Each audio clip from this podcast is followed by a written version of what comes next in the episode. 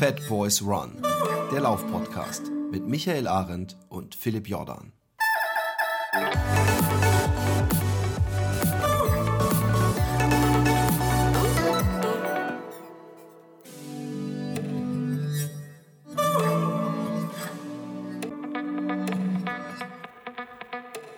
Herzlich willkommen beim äh, Figgy Fat Boys Run Podcast und ähm, Heute eine sehr coole Folge, weil ich habe einen Gast. Wir haben einen Gast. Ihr habt es wahrscheinlich sowieso schon gesehen. Ich tue dann immer so geheimnisvoll dabei. Seht ihr das wahrscheinlich schon im Titel. Aber ich habe den großartigen, äh, dafür, wie, wie ich, ich, ich, äh, Daniel, ne? Also ich, ich sehe in, meinem Kopf, ja. in meinem Kopf hast du den Namen, den du auch in den sozialen Medien hast. Und deswegen, das wirkt so, so, so märchenhaft. Daniel vom Laufe lieben Erdnussbutter äh, Podcast. Ähm, herzlich willkommen.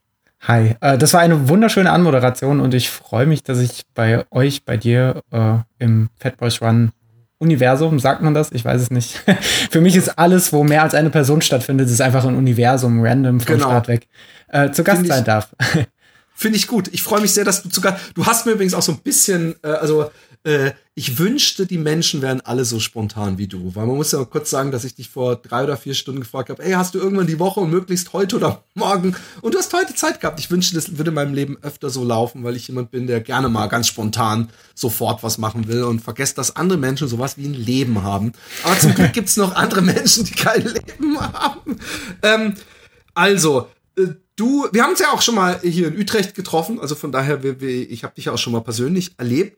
Ähm, du hast, nachdem du hier warst, aber glaube ich, äh, du hast eine, eine steile, läuferische äh, Karriere, meine ich in dem Sinne, dass du, dass du auch immer mehr und schneller und besser wurdest. Erzähl doch mal ein bisschen deine Entwicklung. Ich meine, du warst schon mal Gast, aber das ist auch so lange her. Ähm, vom, wie das, wie fingst du an, an bei dir beim Laufen? Äh, äh wie hat sich das weiterentwickelt? Äh, Gab es jemals einen so ein Loch irgendwie, so ein Laufloch und äh, wo geht's hin? Viele Fragen. Ich komme in einer Stunde wieder, okay? Ja, kein Thema. ähm, ja, das ist, äh, ich habe vorhin tatsächlich nochmal nachgeschaut, weil ich erzähle übrigens seit, glaube ich, zwei oder drei Jahren immer, dass ich seit ungefähr vier Jahren laufe und habe dann vorhin beim drüber nachgrübeln gemerkt, das äh, kommt nicht mehr so ganz hin. Ähm, ich laufe tatsächlich so ungefähr seit ähm, circa Anfang 2015, also jetzt doch schon bald bald ähm, sechs Jahre zu meiner eigenen Überraschung und habe so ein bisschen angefangen, als ich äh, so meine kleine Pumperphase hatte und bin immer regelmäßig ins Fitnessstudio gegangen äh, und habe mich dann halt zum Warm-up auch auf den Crosstrainer äh, gelegt, gesetzt, äh, rumgestrampelt auf dem Fahrradergometer und auch aufs Laufband. Äh, eher gehend ähm, und irgendwann meinte ein Arbeitskollege zu mir, hey, du bist doch so gestört, wir haben Sommer, 34 Grad und du gehst ins Fitnessstudio aufs Laufband, um dich da zu bewegen. Geh doch mal in den Wald. Äh, und das habe ich dann, ich dann auch gemacht und äh, fand es eigentlich ganz geil und habe dann auch bei mir ähm, in der Straße um so ein Autohaus herum immer so eine Runde gedreht, noch ohne irgendwie das, das tracken zu können. Äh, und fand es irgendwie von Anfang an eigentlich ziemlich geil, mich da so halbwegs auspowern zu können. Ähm, und dann ging eigentlich alles relativ schnell. Ich glaube, im Mai 2000, 2015 hatte ich meinen ersten Laufwettkampf, einen ersten Zehner. Ähm, und bin dann immer mal wieder laufen gegangen, habe dann irgendwann auch so die Welt der Podcasts für mich entdeckt, äh, mit äh, euch, Fat Boys Run, mit äh, Bewegt und was da, was da alles noch so auf mich zukam und eingeprasselt ist. Und habe dann quasi so ein bisschen motiviert von den ganzen geilen Laufgeschichten mich dann entschieden, ähm, meinen ersten Marathon zu laufen. Das war dann 2016 in Düsseldorf. Dann, ähm, da liefst du ganz kurz, äh, da liefst du dann schon fast zwei Jahre, ne? Oder anderthalb Jahre? Da, da, das war dann ziemlich genau ein Jahr. Also mein erster Wettkampf war im Mai 2015 und der erste Marathon dann im April 2016. Wir sind fast deckungsgleich. Ich glaube, ich bin ein Jahr früher gewesen, aber ich hatte es auch so erst einen Zehner und dann ein Jahr später äh, Marathon. Sehr geil. Und wie lief der? Ähm, erschreckend gut. Also ich habe wie, glaube ich, jeder erschreckend. ja, ich habe, glaube ich, wie jeder ambitionierte Hobbyläufer, ähm, der im Training eigentlich ganz gute Fortschritte gemacht hat. Also was man halt Training nennt. Ich bin rausgegangen, hab, äh, bin drauf losgerannt und fand's cool und ja, das war dann halt das Training. Ähm, und habe dann tatsächlich mir vorgenommen, unter vier Stunden zu laufen und bin dann ins Ziel gekommen bei drei Stunden 26 und irgendwas dahinter. Äh, und das war, ähm, ja, kann man sich vorstellen, wenn man damit rechnet, wenn es gut läuft, knapp unter vier Stunden ins Ziel zu laufen und du läufst halt irgendwie über eine halbe Stunde schneller, dass sich irgendwie der ganze Marathon mehr oder weniger wie im Rausch abgespielt hat. Also dieses, dieses viel zitierte Runners High, das war halt omnipräsent. Ich bin losgelaufen und die ersten zehn Kilometer waren sehr anstrengend und der Rest war eigentlich noch wie so ein klassischer Spielfilm. Alles ist irgendwie auf einen eingeprasselt, aber irgendwie war man trotzdem so in seiner Blase und das war der Moment, ähm, wo mich das Laufen eigentlich so richtig, so richtig krass gekriegt hat und eben auch an diesem Tag mega gekickt hat. Krass. Du fandst die ersten zehn Kilometer, die anstrengenden. Also ist es nicht eher so, dass, dass die Leute die ersten zehn Kilometer denken, läuft ja super und danach geht's langsam bergab. Sag mal, wie schnell war der erste Marathon? Wie, was war die Zeit? Äh, drei Stunden, drei Stunden 26 und ein paar zerquetschte. Und äh, kurze Frage, äh, Foreshadowing. Ähm, äh, was ist deine Bestzeit inzwischen? Ähm, meine Bestzeit habe ich letztes Jahr im Oktober aufgestellt. Das sind drei Stunden zwei und ein paar. Oh! Geil, alter fucking Schwede. Also ich meine, hey, wir wissen ja beide, ne? Also da kommst du nicht drum rum. also äh, äh, äh, war ja wahrscheinlich auch das Ziel, oder nicht? Ähm, ich habe es letztes Jahr mh, drauf angelegt, bin, bin ein bisschen langsamer angelaufen, habe es dann während des Rennens versucht und habe mir irgendwann diese, äh, diese krasse Sub-3-Truppe mal geschnappt und habe mich dabei so kaputt gelaufen, dass ich es äh, leider nicht geschafft habe. Aber das ist definitiv was, was natürlich auf meiner Agenda steht. Ähm, Voll, ey. Du Sau, du wirst es schaffen. Also da bin ich fest von überzeugt. Und äh, äh, ich freue mich für dich. Unglaublich. Das sind so die Ziele, die ich mir als alter Mann nicht mehr stellen kann. also, so, so blauäugig kann man gar nicht sein, äh, dass, dass mir das jemals gelingen wird. Aber sau geil. Aber du bist ja nicht nur ähm, Marathon, du bist ja auch, äh, du läufst ja auch wesentlich längere äh, äh, Strecken. Ne? Wie, wie fing, wann genau. war dein erster Ultra? Ähm, mein erster Ultra tatsächlich auch wieder ähm, in dem Fall rein inspiriert von dir durch den Finama ähm, in Karlsruhe und da habe ich das damals im Podcast so aufgesogen. Das war schon eigentlich der Plan, als ich damals zu euch zum Utrecht-Marathon kam. Geil. Und äh, habe das so aufgesogen, dass ich eigentlich, was eigentlich total schade ist, weil du stehst da einen Tag vor Marathon und hast quasi das nächstgrößere Ziel schon am Horizont und das hat für mich fast schon den Marathon so ein bisschen klein gemacht, so toll okay, der Utrecht-Marathon damals war, aber wenn man dann schon im Gedanken einen Step weiter ist und denkt, geil, dieses Jahr laufe ich meinen ersten Ultra. Ähm, und es war ja, es war verdammt hart, überraschenderweise. Ich bin im Training für meinen ersten Ultra, bin ich einmal 60 Kilometer äh, privat gelaufen, um das einmal erfahren zu haben, wie das so ist, über diese Marathondistanz hinauszugehen. Und das lief einfach äh, fabelhaft, also wirklich ohne jegliche Komplikation. Und dann dachte ich, 60 Kilometer, wenn das so gut läuft, was sollen mir schon 80 Kilometer Klar, anhaben? Die 20 Kilometer, da habe ich mich, da habe ich mich auch mal verrechnet an anderer Stelle. Aber ja, sowas kommt vor. Ähm, und ja, und dann war ich aber zu meiner eigenen äh, Überraschung schon bei, bei der Marathonmarke ungefähr äh, beim Finama schon ziemlich, ziemlich durch, hatte dann auch ziemlich Trouble mit dem, mit dem Magen, was sich irgendwie bis heute so ein bisschen durch meine Läuferkarriere so durchzieht. Ähm, und äh, ja, nichtsdestotrotz wurde da so der Grundstein gelegt für, fürs Ultralaufen, dass ich einfach diese, diese Faszination äh, sich so festgesetzt hat, obwohl ich während des Finamas an sich noch nachts wilde Sprachnachrichten verschickt habe, äh, in denen ich erzählt habe, wie scheiße Ultralaufen ist und dass ich das nicht nachvollziehen ja, ja. kann. und wa wa was das denn auch für ein Sport ist, in dem ich kalkuliert zwischendurch auch noch gehen muss. Das hat ja mit Laufen überhaupt nichts zu tun. Und äh. ja, Gott sei Dank bin ich da heute älter und weiser. Ähm, lass uns kurz noch über äh, Finama reden. Ich, ich, erinnere mich jetzt auch übrigens, dass du den natürlich gelaufen bist. Äh, die, die Zeit war wieder so, dass, dass sie äh, äh unverschämt gut war, dafür, dass du jetzt auch noch sagst, dass es schwierig war. Wie, wie, wie, wie die Zeit, nicht, dass ich mit dich übrigens in irgendeiner Weise auf Zeit abrechnen müsste, aber ich finde, du läufst ja schnell, da kann man ja gerne mal fragen und, und äh, äh in Demut erstanden. Was, was hast du ge, äh, gelaufen? Was bist du gelaufen? Boah, ich weiß es gar nicht mehr. Ich, kann es sein, dass es acht Stunden irgendwas war? Ich habe überhaupt keine... Ja, wahrscheinlich, äh, so, so wie du läufst schon. Also, ähm, ähm, wie, wie lustigerweise hatte ich bei der Marathonmarke, und das ist ja dann auch so dieser, ähm, so in der Nähe dieses in Langsteinbach oben, wo man auch sein Dropback äh, äh, äh, nehmen kann. Da war übrigens auch der einzige Punkt, wo mir kurz nicht so gut war und wo ich dachte, ey, fuck, ey, du bist erst bei der Hälfte du musst noch los und dann wird's ja auch dunkel. So, das, da wird's genau. ja dann, ich genau. weiß nicht, ob das bei mir war es dann auch so, dass dann so Glühwürmchen und Wald, dann hat man nicht mehr diese äh, Benchmarks in der Natur, an denen man sich orientieren kann, sondern es ist vor allem dunkel. Und ich weiß nicht, wo das war, aber ich glaube, bei Kilometer 60 gab's noch mal so oben so ein, so ein, da war so ein Festzelt oder sowas, äh, äh, so, ein, so ein Verpflegungspunkt. Und danach ging's ewig bergunter. Und äh, da hatte ich wieder Mut gefasst und dann äh, da in diesem, ähm, auf dem Graf Rehner Weg, so heißt der, da im Albtal, also wenn man unten da, läuft man dann ja irgendwann so, ich weiß nicht, ob man das mitbekommt, wenn man mit der ähm, äh, Gegend nicht bekannt ist oder vertraut ist, dass man eigentlich die ganze Zeit an der Alp entlang läuft, mit so ein paar Meter Abstand äh, da durch den Wald.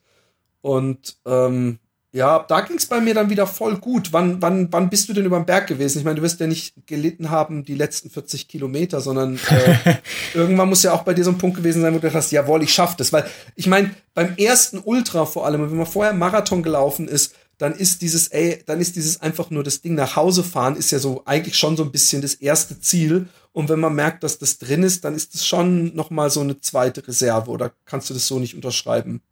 Mm, ja, also bei, bei mir, ich, ich muss sagen, also tatsächlich an, an dem Tag habe ich das erste Mal meinen Dickkopf so richtig kennengelernt, weil ich es halt einfach durchgezogen habe. Für mich der erste große Schwach- äh, oder mentale Tiefpunkt war halt die Marathonmarke eben genau deswegen, weil ich diesen Dropback da nicht gefunden habe. Ich bin nämlich einfach durch diesen Verpflegungspunkt durchgelaufen und nachher hatten alle um mich herum über ihre Dropbacks geredet und ich habe einfach keinen mitgenommen, weil ich einfach dran vorbeigelaufen bin.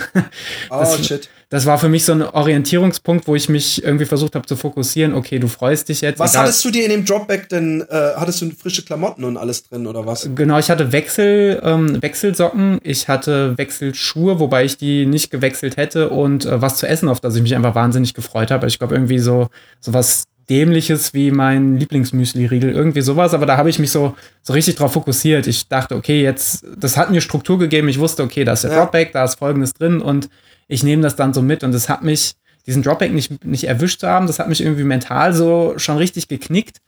Ähm, und dann waren ja auch irgendwann diese Marathonläufe auf der Strecke und die pezen ja ganz schön an einem vorbei. Und das äh, war dann auch so ein Gefühl, das hat, hat sich so, man hat sich halt so krass entschleunigt gefühlt, plus halt der Selbstanspruch, äh, den ich zu dem Zeitpunkt noch hatte, es ist ja ein Laufwettkampf, ich muss ja laufen. Also es, ich kann ja nicht zwischendurch, gut, wenn es berghoch geht, dann kann man mal kurz gehen, aber an sich muss ich ja laufen. Letztlich hat natürlich auch das, die Ergebnisliste gezeigt, okay, ich kann nicht der Einzige gewesen sein, der mal gegangen ist, weil ganz so weit unten drin stand man ja dann nicht, aber ähm, es, war, es war auf jeden Fall eine krasse Erfahrung. Gerade dieses zum Ende hin so viel bergab laufen war mir dann mit den Magenproblemen, die ich hatte, so sehr ich mich drauf gefreut habe, einfach nach dann abwärts rollen lassen zu können, war das halt einfach furchtbar, weil bei jedem Schritt der Magen rumort hat und ähm, schön wurde es dann tatsächlich, als es wieder nach Karlsruhe reinging, äh, als es plötzlich ein bisschen städtisch wurde. Und plötzlich, das war Ettlingen dann, genau. Genau, genau, genau. Äh, und dann äh, waren auch die Leute an der Verpflegungsstation. Auf einmal habe ich sie alle sehr viel freundlicher wahrgenommen und es war plötzlich war alles erhellend und die, die, die Straßenlaterne war für mich fast schon so erheiternd wie Sonnenstrahlen. Also es war einfach eine komplett absurde Erfahrung und ich bin dann auch am Ende auf die Laufbahn gerannt äh, für, für mich, für den Abend, den ich da durchlitten habe, wie ein junger Gott. und habe dann versucht, noch so eine Temporunde hinzulegen, wo, woraufhin der, der gute Kerl vor mir nochmal Gas gegeben hat, weil er wahrscheinlich dachte, ich will ihm die Platzierung streitig machen. An sich ging es nur, nur, nur äh, darum, dass ich lebend ins Ziel komme. ähm, und ja, also es ist so, so absurd, äh, aber auch einfach alles so, so wahnsinnig schön und jetzt natürlich in der Erinnerung alles ein bisschen romantisch verklärt ähm, weil das halt tatsächlich den Grundstein dafür gelegt hat. Ähm, also ich glaube, A, für meinen läuferischen Dickkopf, ganz klar, und zum anderen halt dafür, dass ich es mir irgendwann zugetraut habe, auch andere Ultradistanzen zu laufen. Aber ich brauchte auf jeden Fall erstmal Zeit, bis ich die nächste Ultradistanz mitgenommen habe. Ja. Ich, ich bin immer noch am Auskurieren von meinen 100 Kilometern, weil da, da habe ich auch gesagt, ey, nie wieder. Und ich bin, ich bin da echt ein bisschen bei geblieben fast. Ähm, äh, äh, für mich war übrigens der, der äh, Finama ist immer noch eins, wenn nicht das tollste, äh, der, der tollste Lauf-Wettkampf gewesen, den ich je mitgemacht habe. Einfach vom, es lief. Und gerade wenn du beschreibst diese, diese, ähm, diese Runde, die wurde eigentlich nur, ich meine, äh, es gibt eine lange Historie der Fuck-Ups meines Vaters. Zweimal, einmal als ich als Jugendlicher in Indien war äh, und zurückkam, ähm, äh, hat er es irgendwie verbockt, dass mein Flieger umgebucht wurde und ich, sa ich saß als irgendwie 14-Jähriger, ich glaube, echt äh, sechs Stunden in Frankfurt auf dem Flughafen und habe gehofft, dass er irgendwann mal kommt. Und es ist mir nochmal passiert. Und, und äh, ich, habe meinem Vater gesagt, er soll ein Foto machen, wenn ich, äh, möglichst, wenn er es hinkriegt, wenn ich ins Ziel komme. Ich hätte gern ein Foto davon. Und ich kam aber viel früher, als er dachte. Und ich war aber so happy. Ich habe auch echt irgendwas gerufen, so, wuhu! Und als ich ins Ziel lief, sah ich nur, wie mein Vater gerade so nett war, von so einem Pärchen ein Foto zu machen. Und als ich dann im Ziel war, hat er so versucht, hektisch das irgendwie so, ah, komm, wir machen es jetzt noch schnell und so. Und ähm, aber trotzdem ist, hat mir das das nicht vermisst, ist der tollste Lauf. Was mir aber jetzt äh, äh, aufgefallen ist, wie hart du mit dir ins Gericht gingst, anfangs mit dem Gehen. Ich weiß nämlich noch, als ich ähm, anfing zu laufen, habe ich ja alles verschlungen, was an Laufzeitschriften und Büchern zu haben war. Und ähm, da kommt man ja immer über so äh, Studien und Geschichten. Und da war eine Geschichte, dass ähm, die, die ich sehr äh, dankbar angenommen habe, dass ähm, Läufer, die beim Marathon ab und zu bei der Verpflegungsstelle eine Gehpause von, was weiß ich, einer halben Minute machen oder so, dass die wesentlich weniger ähm, äh, Probleme haben, den Marathon schmerzfrei auszulaufen und auch im Nachhinein weniger Muskelkater, bla bla bla und, ähm, und im Endeffekt auch nur zwei Minuten später ins Ziel kommen. Und deswegen habe ich gedacht, pff, bei mir geht es sowieso nicht um Sekunden. Und deswegen habe ich von Anfang an nie ein Problem gehabt, auch bei einem langen Lauf mal zwischendrin fünf Minuten zu gehen, wenn ich irgendwie was trinken und essen wollte. Hast du das immer noch, dass du dich so fühlst, wenn du bei einem Ultra eine Gehpause machst, dass du das Gefühl hast, du machst, du, du cheatest gerade so?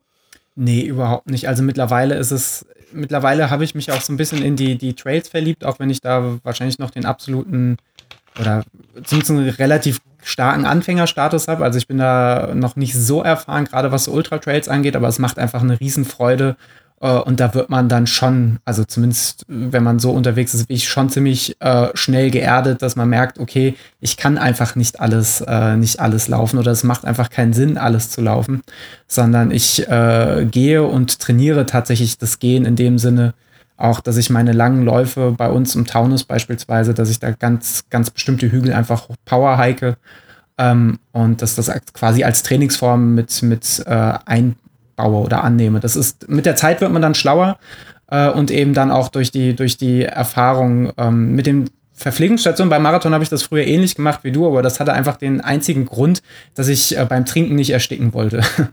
Ja, ja. In Rotterdam kann man, äh, äh, ich meine, ich habe es schon öfter im Podcast gehabt, in Rotterdam haben die auf den Bechern so einen komischen Schwamm, so einen festeren Schwamm drauf, wie so ein Deckel, der nur an einer Ecke so ein Dreieck reingeritzt hat. Also da kannst du auch im vollen Lauf äh, äh, praktisch trinken, aber ich, ich trinke auch aus einem Bidon nicht gerne im, im, im, im Laufen. ähm, äh, was war der nächste, was war das längste, was du gelaufen bist? Fahren wir einfach so, weil du bist ja, glaube ich, inzwischen sehr, sehr viele Ultras gelaufen. Mhm. Das längste, was ich bisher gelaufen bin, war tatsächlich gar kein Wettkampf. Das war, äh, also letztes Jahr bin ich, bin ich ein Hunderter gelaufen als, als äh, Ultramarathon, meinen, meinen ersten Hunderter. Und dieses Jahr war ich quasi mit, äh, mit einem guten Freund, mit dem lieben David, ähm, auf dem Pfälzer Höhenweg. Das ist ein Wanderweg äh, durch den Pfälzer Wald äh, von, ich glaube, es waren 116 oder 117 Kilometer äh, mit, wow. ich glaube, dreieinhalbtausend Höhenmetern, irgendwie so um den, um den Dreh war das. Da ähm, weiß ich nach Michael Arendt, kann man das rechnen wie 146 Kilometer. Dann äh, lasse ich mir, ich lasse mir ja so, so Sachen, die mir sehr viel bedeuten, gerne auf den Arm tätowieren. Dann lasse ich mir doch einfach 146 statt ja, 160 Kilometer tätowieren. Sehr geil. Ähm, nee, das war tatsächlich, also es, das sind auch tatsächlich die beiden Läufe, wo ich sage, die, die, haben, äh, die haben am meisten in mir bewegt. Das waren zum einen der, der 100 Kilometer Wettkampf letztes Jahr ähm, weil wir das so als, als Team-Event quasi hochgezogen haben. Also ähnlich wie auch schon der, der, ähm, der Running Podcast hat das, glaube ich, im, Vor im, Vorjahr auch schon mal so gemacht, dass die quasi einen Läufer auf der Strecke hatten und dann so eine Begleitstaffel außenrum, äh, wo dann der Läufer alle 25 Kilometer gewechselt hat. Ähm, und so haben wir das auch gemacht, quasi mit unserem ähm, Erdnussbutter-Team und lauter lieben Leuten, dass ich immer äh, meinen Podcast-Partner Niklas, äh, der sowieso eine herzensgute Seele ist, auf dem Fahrrad neben mir her, der uns quasi verpflegt und bespaßt hat und dann so eine so eine illustre Truppe an Läufern und Läuferinnen, die äh, geplant alle 25 Kilometer tauschen sollten, eben an den Wechselpunkten, letztlich lief das alles so durchgeknallt, dass der zweite Läufer einfach spontan statt 25, 75 Kilometers, äh, Kilometers, Kilometer äh, mitgelaufen ist und das auch noch in Lunas und mal spontan seinen ersten Ultramarathon äh, in, in meinem Tempo dann auch noch mit durchgezogen hat. Es war alles in allem ein dermaßen verrückter Krass. Tag. Ähm, das sind, das sind Erinnerungen, äh, ich, ich, da werde ich quasi, wenn ich drüber rede, auch gleich wieder ganz rührselig, weil das hat sich so eingebrannt und das war einfach so, es hat sich überhaupt nicht so angefühlt, ähm, wie das Klischee, dass man sagt, Laufen ist so ein, so, ein, so ein Einzelsport und was für Egoisten und ja, vielleicht zum Teil, aber an dem Tag hat sich das einfach angefühlt wie Mannschaftssport. Ähm, Voll. Und das war. Du wärst übrigens nicht der Erste, dem die Tränen kommen in diesem Podcast. wirklich, wirklich. Es gibt diese berühmte Raphael Fuchsgruber, wo er einfach die Emotionen den größeren Teil von ihm übernahm, wie man, glaube ich, in Amerika sagt. Aber äh, ist doch schön, ist doch schön. Ich finde, es ist immer emotional. Ich weiß auch nicht, vielleicht weil wir, weil man ähm, auch irgendwie so der übermüdet ist, so, weißt du? Ich glaube, dass das auch immer so ein bisschen, dass man dann einfach noch näher am Wasser gebaut ist oder noch emotionaler, vielleicht auch einen direkteren Draht zu seinem wahren Ich hat oder so. Aber ich, ich habe immer das Gefühl, dass man äh, äh, ja, dass man durch diese langen Läufe, dass man irgendwie, ich weiß auch nicht, dass es ein was verbindet irgendwie, habe ich das Gefühl. Äh, vielleicht, weil man zusammen doch irgendwie Extremsituationen erlebt irgendwo, vielleicht auch. Ja, absolut. Und was mich halt bei diesem, äh, das war in Wuppertal beim WHEW, e der 100er, und was mich da halt so extrem, ähm, ja, fa fast schon, fast schon geschmeichelt hat, aber auch einfach extrem berührt hat, war der Punkt, dass sich da halt mehrere Leute zusammengetan haben, einfach nur um mich bei meinem Lauf. Es war ja immer noch, irgendwo war es ja immer noch ein egoistisches Projekt von mir, dass ich gesagt habe, ich möchte 100 Kilometer in einem Wettkampf laufen, Punkt. Und ich würde das Ganze gern unter 10 Stunden laufen. Ähm, was ich denen aber vorher auch nicht so gesagt habe, sondern ich habe irgendwann mal gesagt, übrigens, ich möchte unter 10 Stunden laufen. Wir laufen übrigens morgen. ähm, und alle haben mitgezogen und das war, das war total toll und alle haben irgendwie ihre Bedürfnisse unter meine Bedürfnisse gestellt und es war halt ein krasses Privileg und das, je länger man gelaufen ist, desto mehr hat man das wahrgenommen und desto intensiver wurde das Gefühl und auch wenn es natürlich weh tut, egal wie schnell oder langsam du auf 100 Kilometer bist, es tut einfach verdammt weh. Und dann den anderen tut es halt auch weh, den einen körperlich, den, die, da sind, die sind auch Leute über ihre Grenzen hinausgegangen, immens. Und das war einfach wunder, wunder, wunderschön, da, ähm, ja, da so Freunde zu haben, die das einfach ohne, ohne das zu hinterfragen mitziehen. Ist bei dir 80 plus 20 besser aufgegangen als bei mir? Äh, ja, also bei mir kam so der, der Verfall ab Kilometer 75, quasi dem, dem letzten äh, Wechselpunkt. Und ab dann äh, Ab dann ging es nur noch, also ich konnte dann nicht mehr so gut essen und habe an der Verpflegungsstation äh, wiedermals geklaut ähm, oder beziehungsweise die, die Ver Verpflegungsposten bequatscht, bis ich dann irgendwann die Malzbierflaschen mitnehmen durfte, irre irregulärerweise. Ähm, das war nämlich nicht erlaubt, das war quasi mein persönlicher Sieg und habe mich die letzten 25 Kilometer auch nur noch daran festgehalten, dass ich jetzt Vitamalz trinke äh, und das jedem erzähle, der mir irgendwie vor die Flinte kommt. Und wurde dann da quasi auch von, von den Leuten, die mich begleitet haben, äh, schon sehr, sehr deutlich ins Ziel gepusht, äh, gepusht. Also das war dann wirklich der große Vorteil, dass ich dann da Leute dabei haben, die, äh, auch wenn ich da am Gehen war und es mir einfach nicht gut ging, ähm, die dann einfach gesagt haben, komm, mach doch weiter. Und auch diese, diese zehn Stunden, die waren ja sogar, wie ich am Ende gemerkt habe, die waren ja sogar noch greifbar und das hat ja sogar noch geklappt. Wie, wie, wie lange? Oh, du hast unter zehn Stunden gelaufen. Ja, ich glaube neun Stunden, boah, neun Stunden 49 oder 39, ich weiß es gar nicht. Ist aber auch eigentlich nicht so wichtig, weil. Nee, ist nicht, aber es ist trotzdem so, dass ich denke, wow. Ja, also war einfach, war einfach toll. Und da war es tatsächlich so, dass ich bis Kilometer 75 knapp tatsächlich durchlaufen konnte und es hat sich auch einfach sehr, sehr gut angefühlt, wobei der WHEW e eben auch auf einer ziemlich flachen Strecke ist, auf einer alten ausgebauten Bahntrasse. Das kommt einem natürlich entgegen und das war einfach, ja, bis zu dem Punkt einfach ein fantastisches Rennen und dann irgendwann fängt es halt an weh zu tun und ähm, das ist dann aber auch okay. Man muss sich das ja, das, das Problem ähm, äh, hast du ja scheinbar auch gehabt, ist, ich habe auch bei 75, ne, bei 72 Kilometer habe ich gedacht, ey, das bringt nichts mehr, ich bekomme Krämpfe und so, es wird nichts mehr, es hat auch keinen Sinn, Wetter wird scheiße, kein Bock mehr. Aber ähm, äh, der mich hat mich dann überredet, Suppe zu trinken und ich soll weitergehen. Äh, er hat mich angelogen, dass es auch, dass ich es easy schaffen würde, äh, äh, wenn ich na, wenn ich ins Ziel gehen würde, was was eine dreiste Lüge war im Nachhinein, weil ich echt äh, nicht nur gegangen bin und es gerade so geschafft habe. Und ähm, äh, ich habe auch, ich habe dann den, ich glaube, mein Hauptfehler war da drin, dass ich nur noch Cola getrunken habe. Also du ja Vitamals ist im Grunde selber so Zucker und, und Kohlenhydrate nur noch flüssig zu sich nehmen, weil ich einfach keinen Hunger mehr hatte. Und ich glaube, das ist so eine Sache, die, die auch noch mal so diese, ich meine, wenn man 160 Kilometer laufen will, da kann man nicht so Spirenze machen wie wir, dass man sagt, oh, jetzt trinke ich nur noch was, weil da musste dir halt echt, glaube ich, dann bei 100 Kilometern noch mal richtig richtig Nahrung reinpfeifen und das ist mir, wenn ich keinen Appetit habe. Übrigens, so Cliff Bar zum Beispiel, ich war ja damals äh, vegan, können wir übrigens auch noch drüber reden, das ist mhm. ja ein wichtiger Unterteil aus Podcast und ich, ich habe dann immer so Cliff Bars gehabt und, und ich habe jedes, bei jedem Rennen, bei jedem Langlauf wieder gemerkt, dass wenn ich 20, 30 Kilometer im Bein habe und ich beiß da rein, dass ich die so langweilig schmeckend finde, dass ich echt lieber diese Kack-Gels mir reinwirk, weil äh, ein Schluck und du hast halt sehr viel drin. Aber das hatte ich auch mit dem, mit dem äh, Essen. Pfälzer Höhenweg. Ähm, 116 Kilometer Corona-bedingt, nehme ich an. Genau, also eigentlich wäre ich dieses Jahr ganz gern beim Transvulkanier gestartet. Wow. Ähm, fantastisches Rennen, schon auf vielen, vielen Kanälen davon, davon gehört und auch den, den lieben Tim, äh, der das hier sicherlich hören will, wird hier aus Frankfurt ähm, der Bräler meinst du? Genau, oder jetzt ah, ja. Schrader heißt er, glaube ich, jetzt. Er hat ah, ja, äh, geheiratet. Glückwunsch nochmal an der Stelle. Ähm, nochmal persönlich interviewt äh, in, bei einem guten Kaffee hier in Frankfurt und mich so ein bisschen briefen lassen. Und das, das Rennen, das ist, steht definitiv noch auf meiner Liste. Also das wirkt so, so, natürlich sackhart, aber auch einfach, einfach traumhaft. Die, die Kulissen und die Geschichten und die Mythen, die so drumherum gehen. Ähm, Genau, und als Ersatz dafür, als der ausgefallen ist, habe ich den, den lieben David dazu überredet, mich beim Pfälzer Höhenweg zu begleiten. Ähm, so ein bisschen inspiriert von dieser ganzen FKT-Geschichte, die ja irgendwann Anfang des Jahres losgetreten wurde. Ähm, aber wir haben ziemlich schnell davon abgesehen, Gott sei Dank, dass wir da irgendwie eine, eine FKT laufen wollen. Wäre auch so, ja. am Ende des Tages gar nicht möglich gewesen, weil der, ich glaube, Max Kirschbaum heißt der, zufällig am selben Tag gelaufen ist und ich glaube, er war einfach acht Stunden schneller als wir. einfach Nein, eine, eine, acht Stunden nicht. Ich glaube, wir haben Jetzt mit ernsthaft? Pausen, wir, wir haben viele Pausen gemacht. Ich glaube, wir haben so 17 Stunden oder was gebraucht, ne? mit, mit äh, ein, einigen Verpflegungspausen. Aber dann war so. der doch bestimmt äh, äh, gecrewt, oder nicht?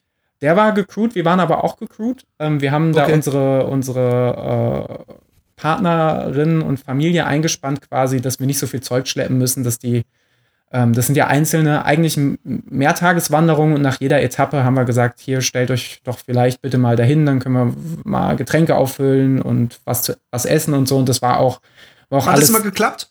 Das, das hat alles tatsächlich, also organisatorisch hat es äh, recht gut geklappt. Wir hatten auch von dem lieben Stefan Krach die Race Day App, äh, Race Day Me. Ähm, su super schöne App. Und ähm, so konnte man immer ganz gut verfolgen, wo wir uns, insofern wir gerade Empfang hatten, wo wir uns gerade an der Strecke befanden.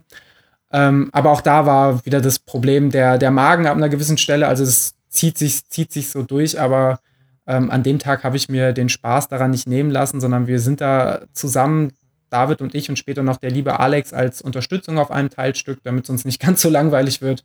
Ähm, ja, sind wir irgendwie den ganzen Tag durch den Pfälzer, durch den Pfälzer Wald gerannt und das war das habe ich unterschätzt, wie viele, wenn man 17 Stunden unterwegs ist, ähm, wie viele Höhen und Tiefen man doch tatsächlich in der, in der Gänze durchmacht.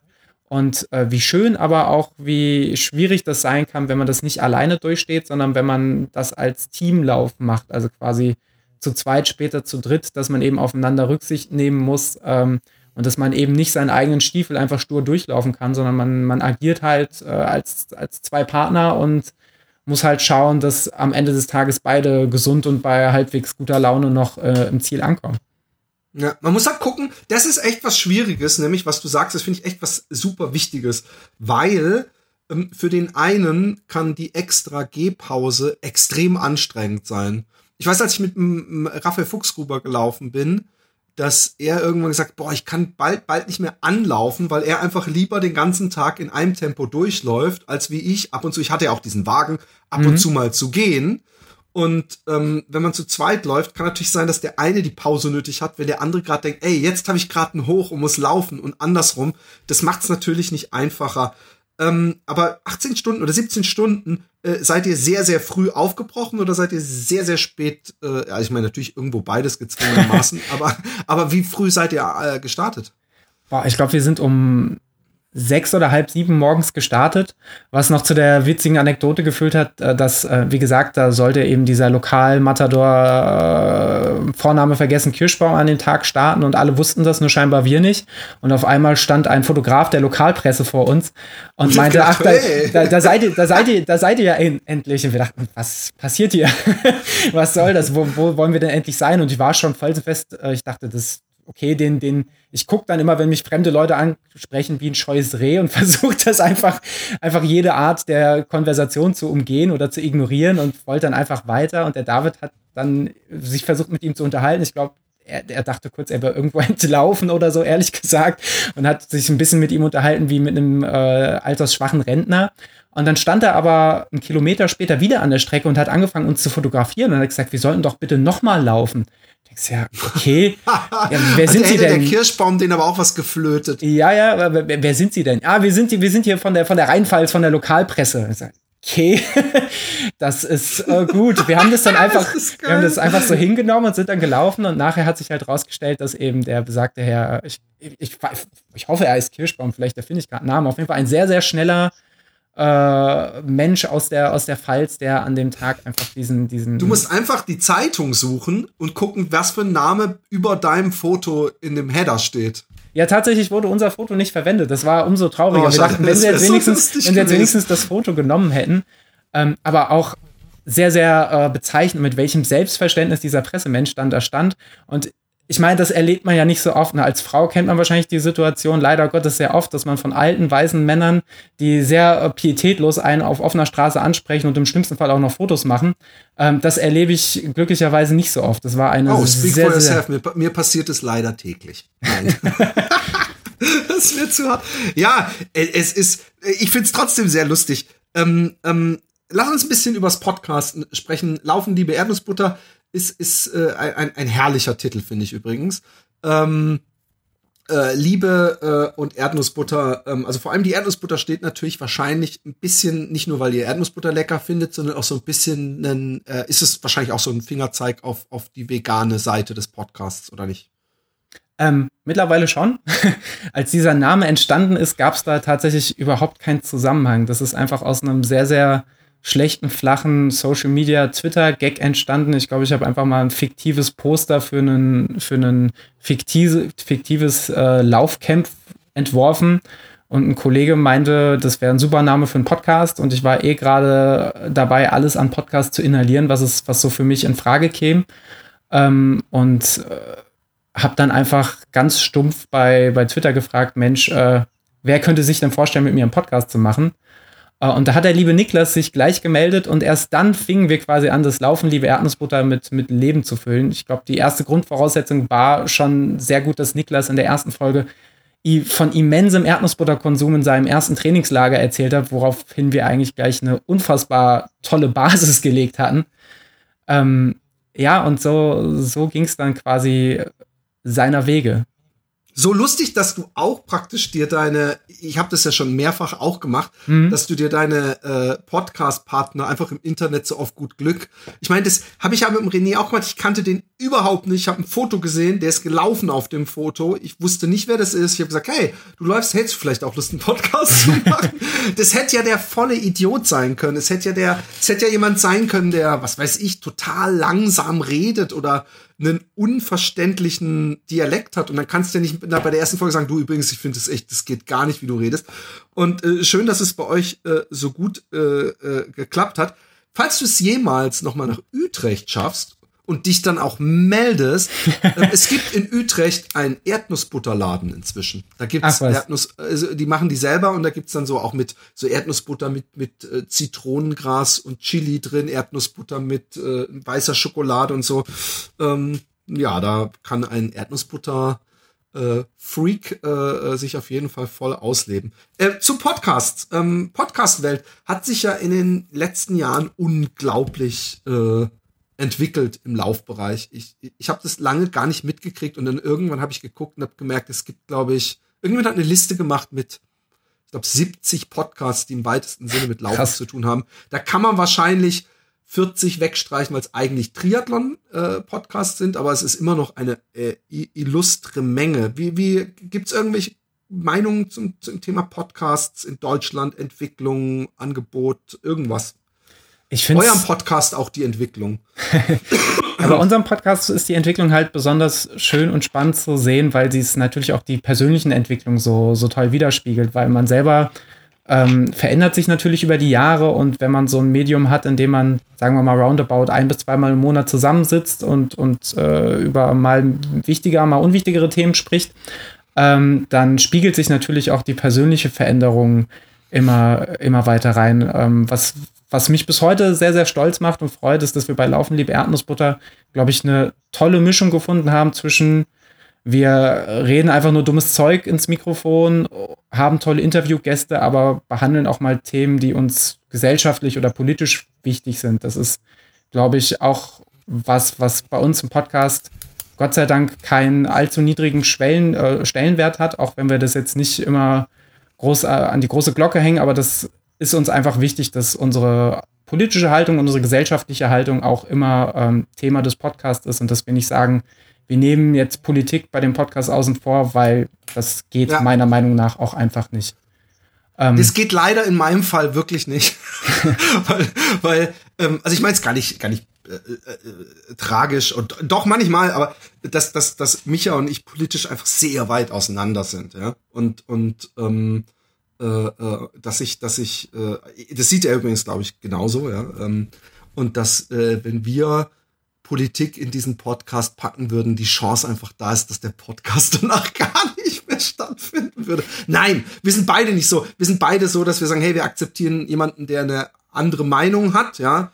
Aber ich merke dann, äh, und ich glaube, das ist bei ihm genauso, dass wir dann teilweise so weit auseinander liegen, dass es ein, dass man dann doch nicht über seinen Emotionen steht wenn der andere sich politisch äußert irgendwo. Und ich habe mich auch, wollte ich mal sagen, ich habe so gefeiert. Ähm, äh, äh, ich habe mal ähm, von dir, äh, waren es Fuck AfD oder Fuck Nazis Aufkleber geschickt bekommen? Oh, ich glaube, das waren die Fuck AfD Aufkleber. Ich glaube, das war unser erster Satz. Wie, äh, ich hatte Stickerpakete rund, rund geschickt an, glaube ich, alle Leute, von denen ich Adresse hatte, plus äh, Leute, die sich gemeldet haben und äh, Bedarf angekündigt haben, weil wir selber die äh, natürlich nicht zur Gewalt aufrufenden Nazis umschmieren Sticker hatten mit dem Banksy-Menschen, den man kennt, der den Blumenstrauß wirft und wirft er da mit einem Erdnussbutterglas.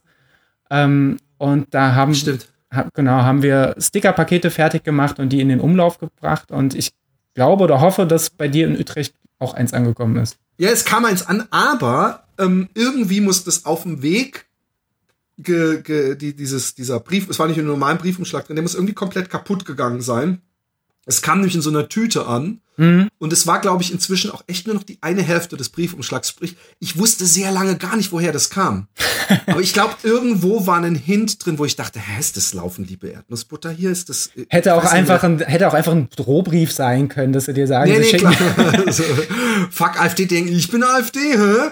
Was haben die denn? Äh, ich meine, ich, ich, ich, ich, ich äh, äh, es gibt leider in Holland keine AfD, sonst hätte ich natürlich alles plakatiert. Aber ich mag's eigentlich, ähm, äh, äh ich, ich, ich bin auch jemand, der es in diesen Zeiten einfach zum Beispiel genießt, mit diesem äh, Run Down Racism T-Shirt rumzulaufen. Ich, mhm. ich, äh, es gibt genügend Menschen, die finden, das, damit veränderst du ja auch nichts oder du willst dich ja nur äh, als was Besseres fühlen oder so, aber I don't give a shit.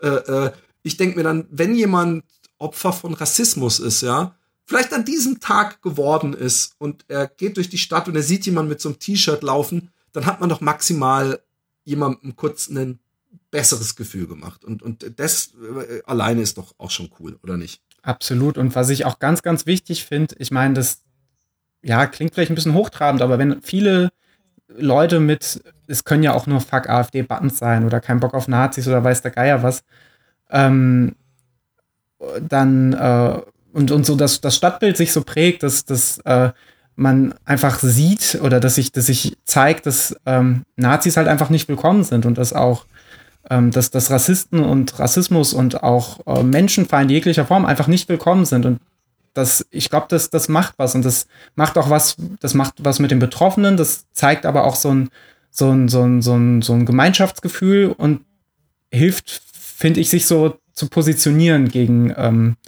ja, gegen beispielsweise Nazis oder Faschisten. Ja. Ja, finde ich, ich finde super. Ich finde super äh, Engagement super. Ich, ich, es gibt ja, äh, ich, ich war irgendwann mal so naiv, dass ich dachte, ein Läufer kann gar kein Rassist sein, weil wir sind einfach so gute Menschen, wir fühlen uns so gut und wir umarmen das Leben, das gibt's nicht. Ich habe inzwischen leider in den sozialen Medien gelernt, dass ich da völlig auf dem Holzweg war und wie naiv auch von mir eigentlich. Aber ähm, es gibt sie durchaus und es gibt auch die Hardcore, diese Verschwörungsdullis und alles gibt es auch natürlich in der Läuferszene. Wäre auch total bescheuert oder seltsam, wenn nicht. Ähm, ähm, sonst, äh, wie, wie, wie äh, diese, diese Podcast-Szene äh, äh Blick, welche Podcasts äh, verfolgst du noch? Vielleicht neu dazugekommenen oder alten oder hast du überhaupt noch Zeit, selber Podcasts zu hören? Was, was sagst du? Seid ihr auch auf Spotify? Gibt es irgendwelche Entwicklungen, die du ähm, positiv oder negativ findest? Ähm, ja, also positiv finde ich nach wie vor, dass es immer noch so eine große Mitmachgemeinschaft ist. Ne? Also es kommen ja nach wie vor man muss sich ja nicht nur auf Laufpodcasts beschränken, sondern gefühlt, ähm, ja, letztlich kannst du fast sagen, Trauerkeim, Trauerkeim über, den, über, die, äh, über die Seele oder Trauerkeim, der keinen eigenen Podcast hat, weil irgendwas, irgendwas scheint mit dem nicht zu stimmen. Und so ist es ja letztlich fast, dass fast jeder einen eigenen Podcast hat, aber das ist äh, überhaupt nicht negativ, weil das ist halt so dieser Do-it-yourself-Spirit, den ich, den ich so schön finde. So ein bisschen dieses, Anarcho-mäßige, dass du suchst dir einfach irgendwas, hast ein, meinetwegen dein iPhone und brabbelst halt einfach eine Stunde rein und haust das auf Soundcloud und schon, schon hast du quasi deinen eigenen Radiosender am Start. Und das ist auch das, was mich am Anfang so, so krass begeistert hat.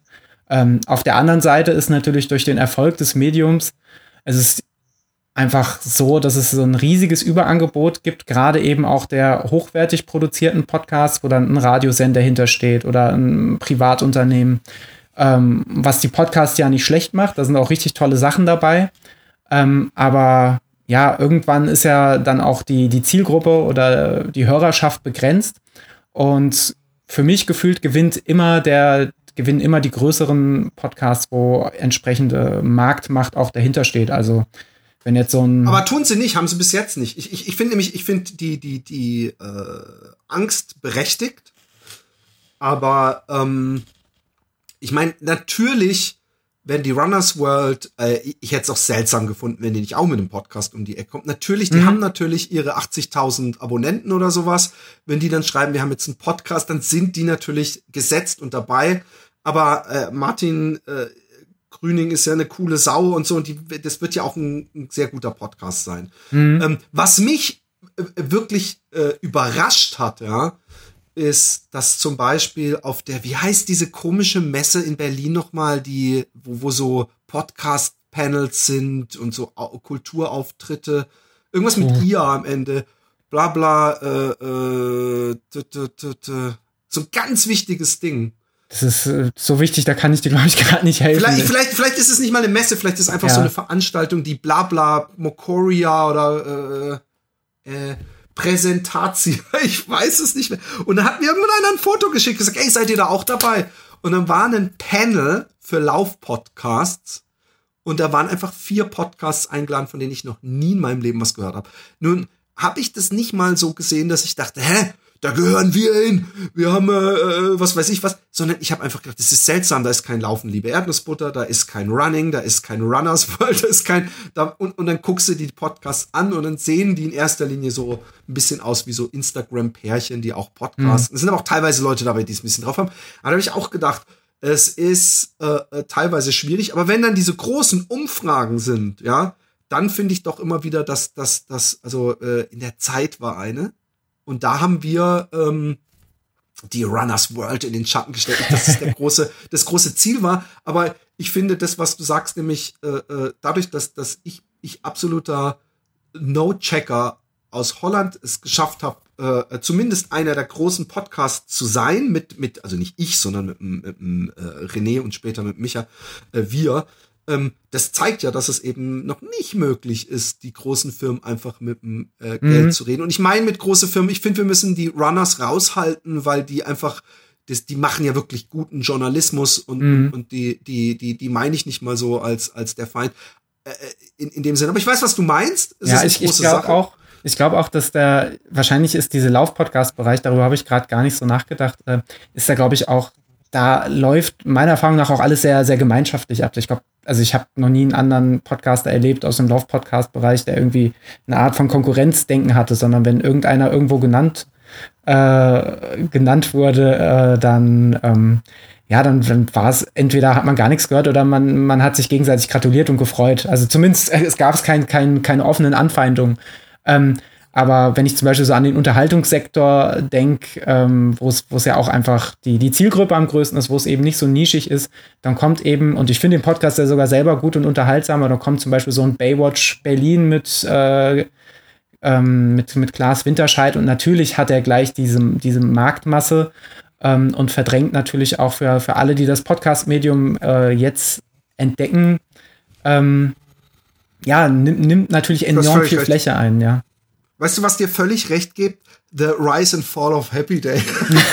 also, also nein, wir sind ja nicht gefallen, aber äh, da hast du eigentlich recht äh, gerade bei Comedy äh, waren wir jahrelang, also ich will es nämlich ganz, ich kann es aus meiner, ich kann ja, ich, ich komme mit einer Fail-Geschichte, von daher darf ich's. Ähm, wir waren jahrelang bei, wenn du auf New, äh, Newsworthy oder Comedy gegangen bist, war da immer dieses fucking Happy Day Logo.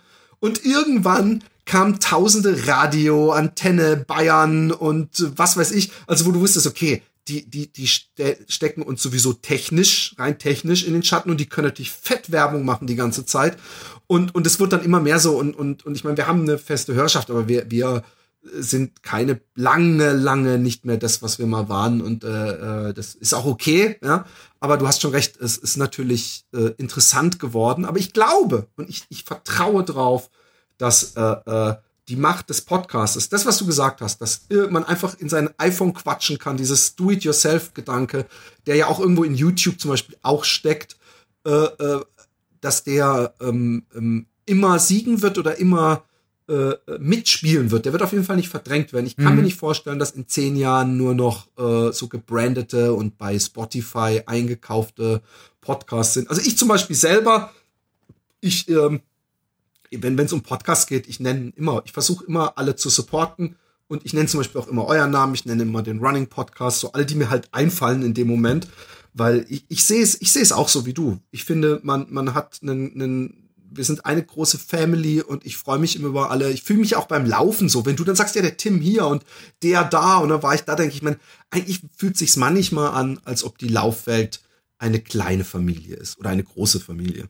Absolut. Es sind ja irgendwie immer so äh, egal wie groß der tatsächliche, die tatsächliche Entfernung ist, es ist ja irgendwie sind ja schon auch immer die, dieselben Namen, die, die einem irgendwann ent, entgegenstoßen und da, da dann nochmal zurückgekommen auf den äh, Utrecht-Marathon, wo es ja damals auch, ich glaube 2017 mit Laufen, liebe Erdnussbutter zeitgleich auch losging. Das ist für, für, auch für mich und in meinem Freundeskreis tatsächlich so ein wichtiger Zeitpunkt gewesen, weil wir so viele nette Leute aus der, aus der Läuferschaft kennengelernt haben, zu denen heute noch ein freundschaftlicher Kontakt entsteht. Uh, und das ist, ja, die, diese, diese, diese Läuferbubble, natürlich gibt es auch merkwürdige Läufer, absolut, äh, aber an sich ist sie doch sehr, sehr herzlich und gütig und kameradschaftlich und das, äh, ja, das, das, ist, das ist einfach schön. Man fühlt sich, glaube ich, sehr schnell ähm, und wahrscheinlich auch sehr leicht willkommen. Habt ihr irgendwelche ähm, Ziele jemals? Ich habe gerade so ein komisches Business-Telefonat gehabt. so eine Amerikanerin gesagt, wir müssen, wenn ich eins gelernt habe, wir müssen jetzt schon einen Date, äh, unser folgendes Date festhalten, damit hier erst gar nichts einschläft und wir müssen Ziele haben und das und das und das.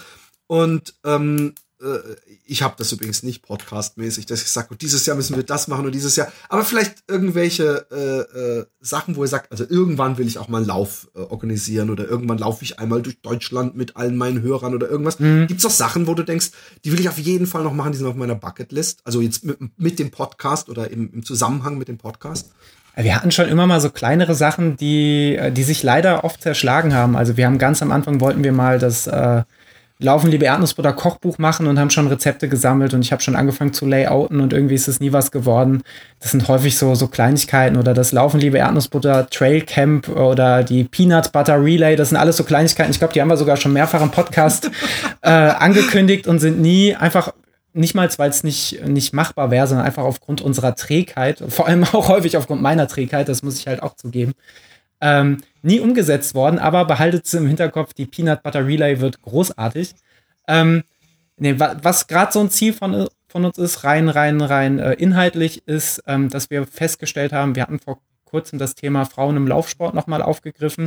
Und da haben wir gemerkt, wir kritisieren hier und wir reden darüber. Und wenn man sich unsere Interviewgäste anschaut, die alle tolle Menschen waren, dann interview interviewen wir halt trotzdem irgendwie zu 80 Prozent nur männliche Athleten. Ja, und das, das haben war, wir leider auch. Ja, und das war so ein Punkt, wo wir uns gesagt haben, okay, wir müssen jetzt nicht mehr Frauen einladen, nur weil es Frauen sind, aber es gibt so viele Athletinnen, die Geschichten zu erzählen haben. Und ähm, warum, warum äh, fassen wir uns nicht selbst erstmal an die eigene Nase und ändern selbst erstmal äh, was an, an unserem eigenen Konzept ähm, und geben selber Athletinnen eine Fläche, bevor wir irgendwie mit dem Finger auf andere zeigen. Ja, also wir versuchen immer mal wieder ähm, ähm, auch, äh, wir, wir haben das auch, dass, dass, dass äh, äh, wir manchmal merken, äh, Micha ist allerdings zum Beispiel viel mehr in diesem Leichtathletik-Ding drin. Also ich meine jetzt Leichtathletik auch äh, äh, so, ich bin einfach nicht in diesem Vereinswettkampf-Geschehen so drin, ja. Also ich, ich, natürlich so Trail und alles und Ultras und was mir meine YouTube-Algorithmus dann so in, ins Wohnzimmer schießt, aber ähm, ich, ich, ich weiß so, ich, ich doch Klosterhalfen und so kenne ich natürlich oder wie heißt diese ähm, Hindernisläuferin aus Hamburg, äh, Konstanze, nee, egal. also man, sieht, man so richtig schön sich selber ein Fettnäpfchen hingelegt. Nein, aber ähm, ähm, es, es ist dann aber auch manchmal nicht einfach und, und manchmal ähm, ähm, äh, Nee, aber du hast völlig recht. Also man muss mehr, also Frauen, wenn ihr was zu erzählen, wir haben jetzt öfter auch etwas Sperger gehabt, aber im Großen und Ganzen hast du völlig recht. Ich glaube, dass wir wahrscheinlich auch 80 Prozent oder wahrscheinlich sogar mehr äh, äh, äh, Männer haben. Obwohl Gäste ist natürlich was anderes. Also wir unterhalten uns natürlich in der normalen Folge miteinander und wir sind beides Männer, aber das kann man ja schwer mit da reinrechnen. Ja, das, das, das Problem, also Problem in Anführungszeichen haben wir natürlich auch, dass wir halt zwei, zwei Jungs sind, die sich über die Themen unterhalten ähm, aber gerade dann merken wir, dass, dass doch auf viele Perspektiven einfach dann auch ähm, die, die, die weibliche Perspektive oder oftmals, wir reden ja auch häufig, gerade bei dem Kontext Frauen im Laufsport, reden wir auch häufig über Sachen, wo, die wir gar nicht beurteilen können, weil wir gar nicht betroffen sind. Wir können Situationen vielleicht mit viel Empathie und, und äh, wenn wir uns mit, mit im Freundeskreis austauschen, vielleicht ungefähr nachfühlen, aber wir werden es niemals exakt so fühlen, weil wir einfach nicht betroffen sind. Und ähm, ja. Da, äh, ja, genau.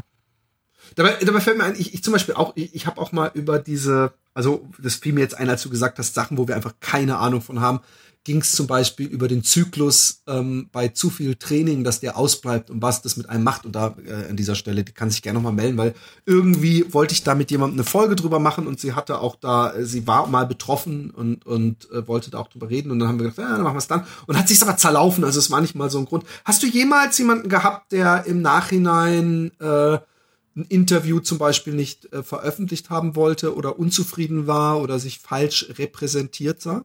Nee, also einmal habe hab ich ein Interview vor Ort äh, aufgenommen, das habe ich technisch verkackt, das tat mir auch unfassbar leid. Und ähm, ich habe da, ja und ich habe es dann sogar noch, ich hatte zwei Versionen die eine war super, die andere war scheiße und ich habe aus Versehen die beschissene veröffentlicht und die gute Version. Aber das kannst du ja rückgängig machen, oder? Ja, nicht? aber die gute Version äh, war schon äh, unwiderruflich gelöscht. Also nicht nur im Papierkorb verschwunden, sondern wirklich oh äh, aus Datensparsamkeitsgründen an falscher Stelle damals ähm, komplett äh, in, in, im, äh, ja, oh komplett verbrannt. Ähm, ja, lernt man draus und es tat mir dann unfassbar leid, gerade auch weil es ein richtig schönes Interview war und ähm, ja, ist mir, da, ist mir danach nicht wieder passiert. Und Gott sei Dank hatten wir bisher ähm, äh, Gäste, die, also niemand wollte, wirklich bisher wollte, ohne jetzt kommende Gäste vielleicht unter Druck setzen zu wollen, aber bisher wollte, glaube ich, auch niemand nochmal die Folge irgendwie am Ende hören. Wir bieten das immer an und sagen, hey, Frau Veröffentlichung, oh, ihr, könnt, ihr könnt das, wenn ihr wollt, könnt ihr nochmal reinhören.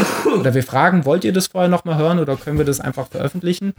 Äh, und meistens dürfen wir das dann einfach, also bisher durften wir das immer einfach veröffentlichen, was dann natürlich es klingt so simpel, aber es ist natürlich auch ein großes Vertrauen, was einem entgegengebracht wird. Wenn ich da so an die Printmedien denke, ähm, wo ja dann doch mal O-Töne plötzlich ganz anders äh, gelesen werden können. Das Podcast natürlich noch mal ein bisschen anders, weil ja. ähm, das gesprochene Wort dann doch noch mal schwieriger ist, aus dem Kontext zu reißen. Aber wenn man es darauf anlegen würde, würde es natürlich auch gehen. Also ja, ich, ich, ich meine, wir äh, haben natürlich den Vorteil, dass wir sagen, hey, wir schneiden nicht. Wir schneiden gar nicht. Also da können wir auch nichts aus dem Kontext ziehen.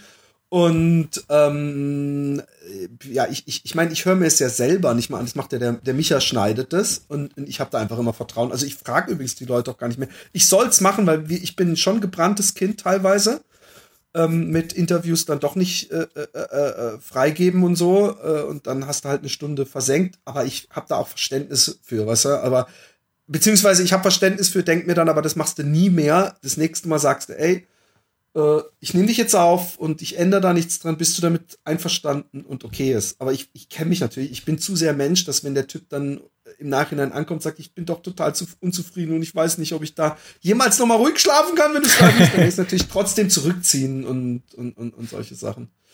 Ähm, äh, bist du auch auf Spotify eigentlich? Seid ihr auch auf Spotify? Genau, also Spotify haben wir irgendwann mal ähm, ein, uns, uns anlegen lassen, ähm, einfach aus dem Grund, dass eben viele Leute auf Spotify umschwenken. Ich glaube, der große Umsturz kam wahrscheinlich mit Schulz und Böhmermann, als die exklusiv gekauft worden sind, haben viele Hörer ja. plötzlich und Hörerinnen gemerkt, hey, da ist eine Plattform, da kann man Podcasts hören. Und dann haben wir nachher gesagt, ähm, okay, das äh, macht Sinn. Da wollen wir auch präsent sein. Was wir äh, nicht machen, äh, ist dann jeder Anfrage nachgehen mit hier, wir sind von, ich, ich nenne einfach mal Namen, ist ja euer Podcast.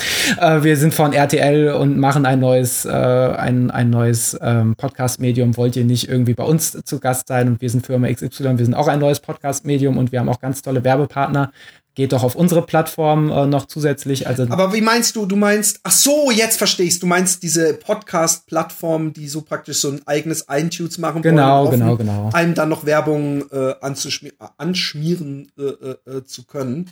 Also ich habe überhaupt gar kein Problem mit mit Werbung. Ja, ja ähm, weil ich, ich auch nicht. Also ich finde, dass das äh, da, da, fehlt mir manchmal auch das Verständnis, wenn sich Leute so, so arg über Werbung ergötzen, weil ich habe ja letztlich ein ein Unterhaltungsmedium, was ich in der Regel vollkommen umsonst und verlustfrei konsumieren kann. Und selbst wenn mich die Werbung stört, insofern sie nicht in drei Minuten Happen reingebröselt kommt, kann ich sie ja skippen. Wenn es im Idealfall am Anfang eben. noch irgendwie, lass es eine Minute sein, wo ich dann erzähle, was, was ich für Kopfhörer für tolle habe, die mir wirklich gut gefallen im Idealfall, ähm, dann ist das, finde ich, vollkommen, vollkommen erträglich. Oder wenn da irgendwie so eine Mid-Break drin ist und dann jemand äh, die Pipi-Pause nutzt, um dann nochmal irgendwie kurz Werbung einzuspielen, finde ich vollkommen legitim, wenn die, wenn man dann sagt, hey, ich möchte mir meine Ausgaben, die ich habe, vielleicht irgendwie wieder reinholen oder vielleicht sogar ja, noch was verdienen. Mal, äh, eben.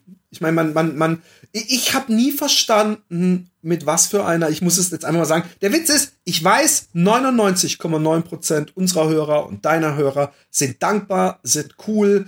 Wir haben ja auch Patreon inzwischen, da sieht man auch, dass es Leute wirklich äh, äh, wertschätzen. Aber es gibt wirklich welche, die dann so, hey, weißt du, ist ja okay, dass ihr so Produkttests macht, die wir auch für dich machen. Das ist so klar, beim Anfang freut man sich irgendwann über einen Schuh, aber irgendwann merkt, ist es halt dann doch was, auch ein Service, den man macht, ja. Und ich verkaufe die ja nicht danach oder selbst wenn ich es machen würde. Also es ist nichts, wovon, wo ich sagen könnte, ey, das ist ein mega Geschäft. Es ist cool, ich freue mich, aber dann so, dass dann so gönnerhaft kommt, ey, das war ja okay, dass ihr so Produkttest, aber jetzt mit der Werbung, das, das äh, finde ich geht echt zu weit und so, wo ich dann denke, wofür zu weit? Dafür, dass du uns geklickt hast umsonst und du findest, dass diese Fingerbewegung, dass du dafür nicht gefälligst alles umsonst bekommen musst.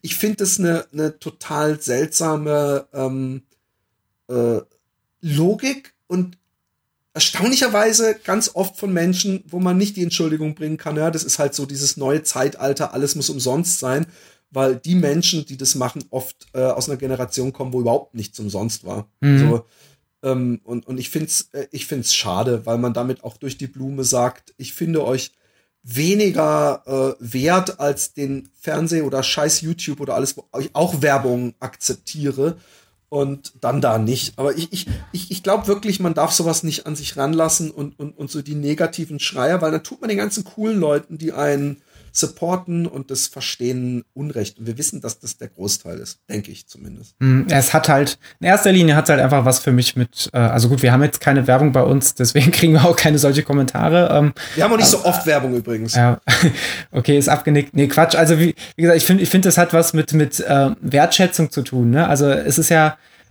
wenn, wenn, ich, wenn ich mir einen Podcast anhöre und ich finde ihn scheiße oder muss meine Meinung irgendwie ins Netz rotzen, ähm, nur weil da am Anfang jetzt vielleicht ein Werbespot kommt oder weiß der Geier was oder einfach nur ein Produkt erwähnt wird, dann zeige ich doch damit, wie wenig wert mir eigentlich das eigentliche Medium ist, was ich gerade konsumiere, weil wenn ein Werbespot reicht, um, um mich so auf die Palme zu bringen, dann kann mir ja nicht so viel daran liegen. Und dann, eben. Äh, ich weiß, also ja, ich habe ich hab zunehmend das Gefühl, dass das häufig dann eben von Leuten kommt, du hast es ja auch gesagt, die, die es eigentlich besser wissen müssten, aber vielleicht liegt es einfach daran, dass es ein digitales Medium ist, dass man nichts in der Hand hat und es sich so verflüchtigt. Es ist wahrscheinlich eine Mischform aus all dem und noch viel mehr. Ja, äh. Für mich sehr schwer nachzuvollziehen auch.